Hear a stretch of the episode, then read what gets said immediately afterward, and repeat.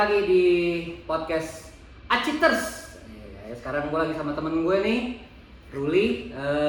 Kita bakal ngebahas tentang implementasi nilai-nilai Pancasila sebagai pedoman generasi milenial dalam bersikap di media sosial. Nah, emang nih ya, di era digital kayak gini tuh ya banyaklah dari ujaran kebencian, hoax, terus diskriminasi terhadap suku, ras, apalagi kita banyak ya provinsinya, jadi banyak banget nih konflik-konflik yang terjadi gitu ya kan. Bapak mohon maaf berat banget, iya berat banget ya pembahasannya, iya nih. Ya ini adalah tugas UTS saya, jadi ya harus serius ya. Gitu, oke nih temen gue ini punya pandangan sendiri nih untuk anak-anak milenial di media sosial. Kira-kira gimana sih kalau menurut lo tuh? Apa sih ini bahasannya Pancasila? Iya, di media sosial. Di media sosial. Menurut lo tuh masih ibaratnya tuh masih berharga nggak sih? Kalau menurut gue, justru gue nggak pernah ngelihat sama sekali ada ada orang yang benar-benar secara sengaja untuk ngebawain apa sih Pancasila, apa sih yang lo harus lakukan dengan Pancasila. Karena menurut mereka mungkin gue keberatan banget ngebawa sosial media gue ngomongin hal-hal kayak gini gitu. Karena kalau menurut gue juga Pancasila tuh kan basicnya lo pelajari dari SD, bener nggak? Betul. Zaman lo SD lo ada nggak sih pelajaran soal kewarganegaraan, bener nggak? Kalau zaman gue SD gue ada tuh soal kewarganegaraan sama pendidikan moral Pancasila. Gue nggak tahu sih sekarang, bener nggak? Gue sekarang nggak tahu sih masih ada apa nggak tuh pendidikan moral Pancasila. Kalau gue zaman dulu, memang gue jelas-jelas dikasih ada bukunya, pendidikan moral Pancasila. Jadi gue tahu tuh sila ke-1, ke-2, ke-3, ke-4, ke-5 itu gunanya untuk apa sih dan guna nggak sih di kehidupan gue yang sekarang sebagai warga negara yang baik. Karena menurut gue juga Pancasila sebenarnya sih nggak cuma ngebikin lo jadi seorang warga negara yang baik, tapi cara lo bersikap, cara lo ngebawa diri lo di masyarakat juga sebenarnya ada di situ. Ibaratnya tuh kamus hidup bernegara. Benar. Nah tapi sayangnya nih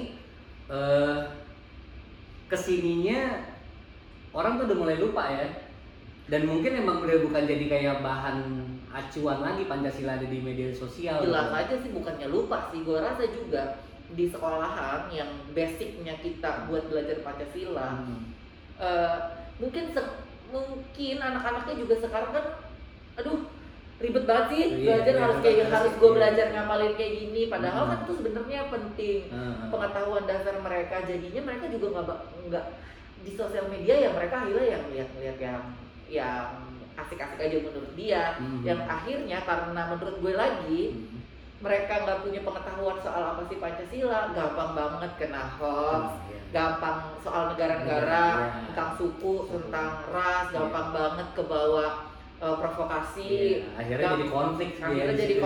Dan akhirnya sosial media ini dijadikan Pancasilanya negara lain. Apa ya gue ngomongnya kayak ketika sebuah masyarakat terus beretika di sosial medianya seperti itu, maka negara internasional akan memandang masyarakatnya yang seperti itu, benar nggak sih? Ngecapnya jadinya kayak gitu. Padahal kalau misalkan lo ngomonginnya soal Pancasila ke sosial media, bisa banget diaplikasiin. Menurut gua kayak kalau lo udah paham banget artinya Pancasila, lo nggak akan memecah belah persatuan dan kesatuan Indonesia dengan cara lo kasih ujaran kebencian, hoax tentang suku, ras dan agama, benar nggak? Ada lagi soal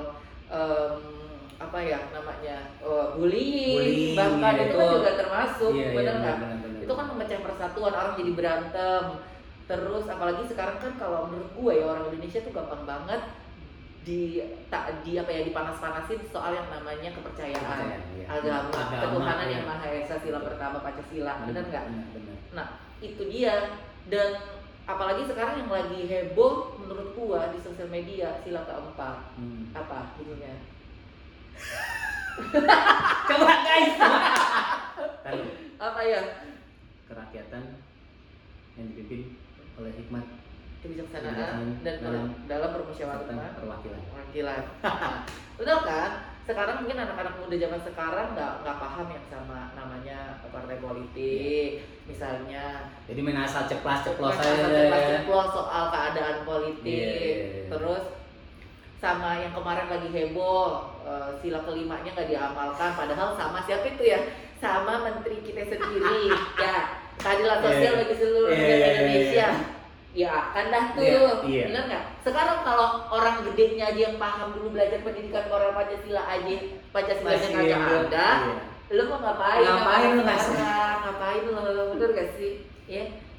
Iya, kebayang sih. Jadi akhirnya ya anak-anak mudanya nggak punya role model gitu loh untuk ya itu aja yang pemimpin gue kayak begitu. Padahal dia kan ngerti Pancasila.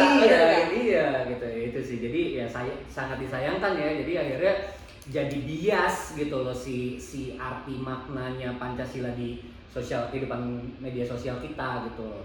Kayak gitu sih. Nah, tapi menurut lo perlu nggak sih Pancasila tuh ada di media kita nih sehari-hari gitu, misalkan lo deh sama gue gitu di Instagram kita gitu ngomongin Pancasila atau apa gitu itu atau berbuat atau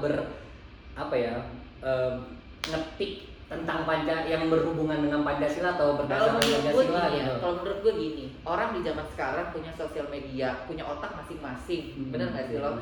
Kadang-kadang di sosial media itu kan kita kayak ngelemparin sesuatu hal yang kadang-kadang bisa jadi bom, bener kan? Betul. Dalam artian semua orang bisa mengartikan apa saja dari postingan sosial media kita. Mungkin kita artinya adalah, oh gue lagi mau mengamalkan sila ke-1 sampai ke-5 dan gue ngasih unjuk lo bahwa ini lo Pancasila. Tapi kan bagi orang yang nggak ngerti, yang mungkin pendidikannya kurang, dia pasti akan, mungkin bagi orang yang udah terprovokasi maka akan bilang, ngapain lo ikutin Pancasila gini-gini segala macam.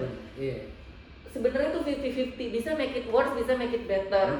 Kalau make it worse ketika diterima sama orang yang pendidikannya kurang tapi dia selalu bermain sosial media, akhirnya gampang terprovokasi. Bagi orang yang pinter mungkin akan reminder sifatnya tuh mengedukasi, filter sendiri. Tapi kan masalahnya sosial media nggak ada filternya, benar nggak? Jadi ketika lo ngelemparin Pancasila ke sosial media, bisa berantakan tuh menurut gue ya. Iya. Akhirnya digoreng terus tuh ya, jadi masalah atau apa. Makanya kalau belajar Pancasila menurut gue, sosial media itu hanya sebagai media pendamping, tapi media aslinya ya lu belajar di sekolahan formal, dari SD sampai SMA lu dimasukin deh tuh Pancasila. Bener nggak? Bukan masalah doktrin atau apa nih, buat takut salah ngomong, tapi ya itu kan landasan lo bernegara, landasan lo untuk mengetahui apa sih negara lo, bagaimana sih, apa sih yang kita anut, bener nggak? Bener. Iya. Nah, gue kayak politisi deh. Cocok nih jadi anggota DPR nih. Lo coblos tar ya gitu. Oke guys, jadi sampai situ dulu aja. Itulah salah satu pendapat dan pandangan dari temen gue. Kurang lebih seperti itu sih. Jadi memang diperlukan sikap dan karakteristik yang bijak sih untuk ngadepin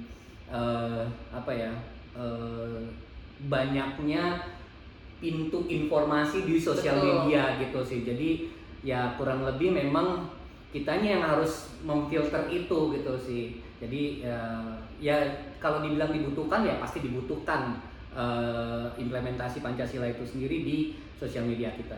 Jadi menurut gue juga urutannya adalah lo belajar dulu fundamentalnya atau basicnya di sekolah. Kemudian ketika lo udah tahu basicnya di sekolah, lo bisa mengamalkan secara tidak langsung ke sosial media. Nah, sosial media itu hanya untuk site ini aja platform. Tapi kalau lo belajar semuanya dari media, menurut gue nggak bagus juga. Gitu. Seperti itu guys. Ya, nanti kita akan ketemu lagi di episode kedua. Tungguin aja ya kan, segera tayang. Oke, terima kasih banyak Ruli. Oke, thank you guys.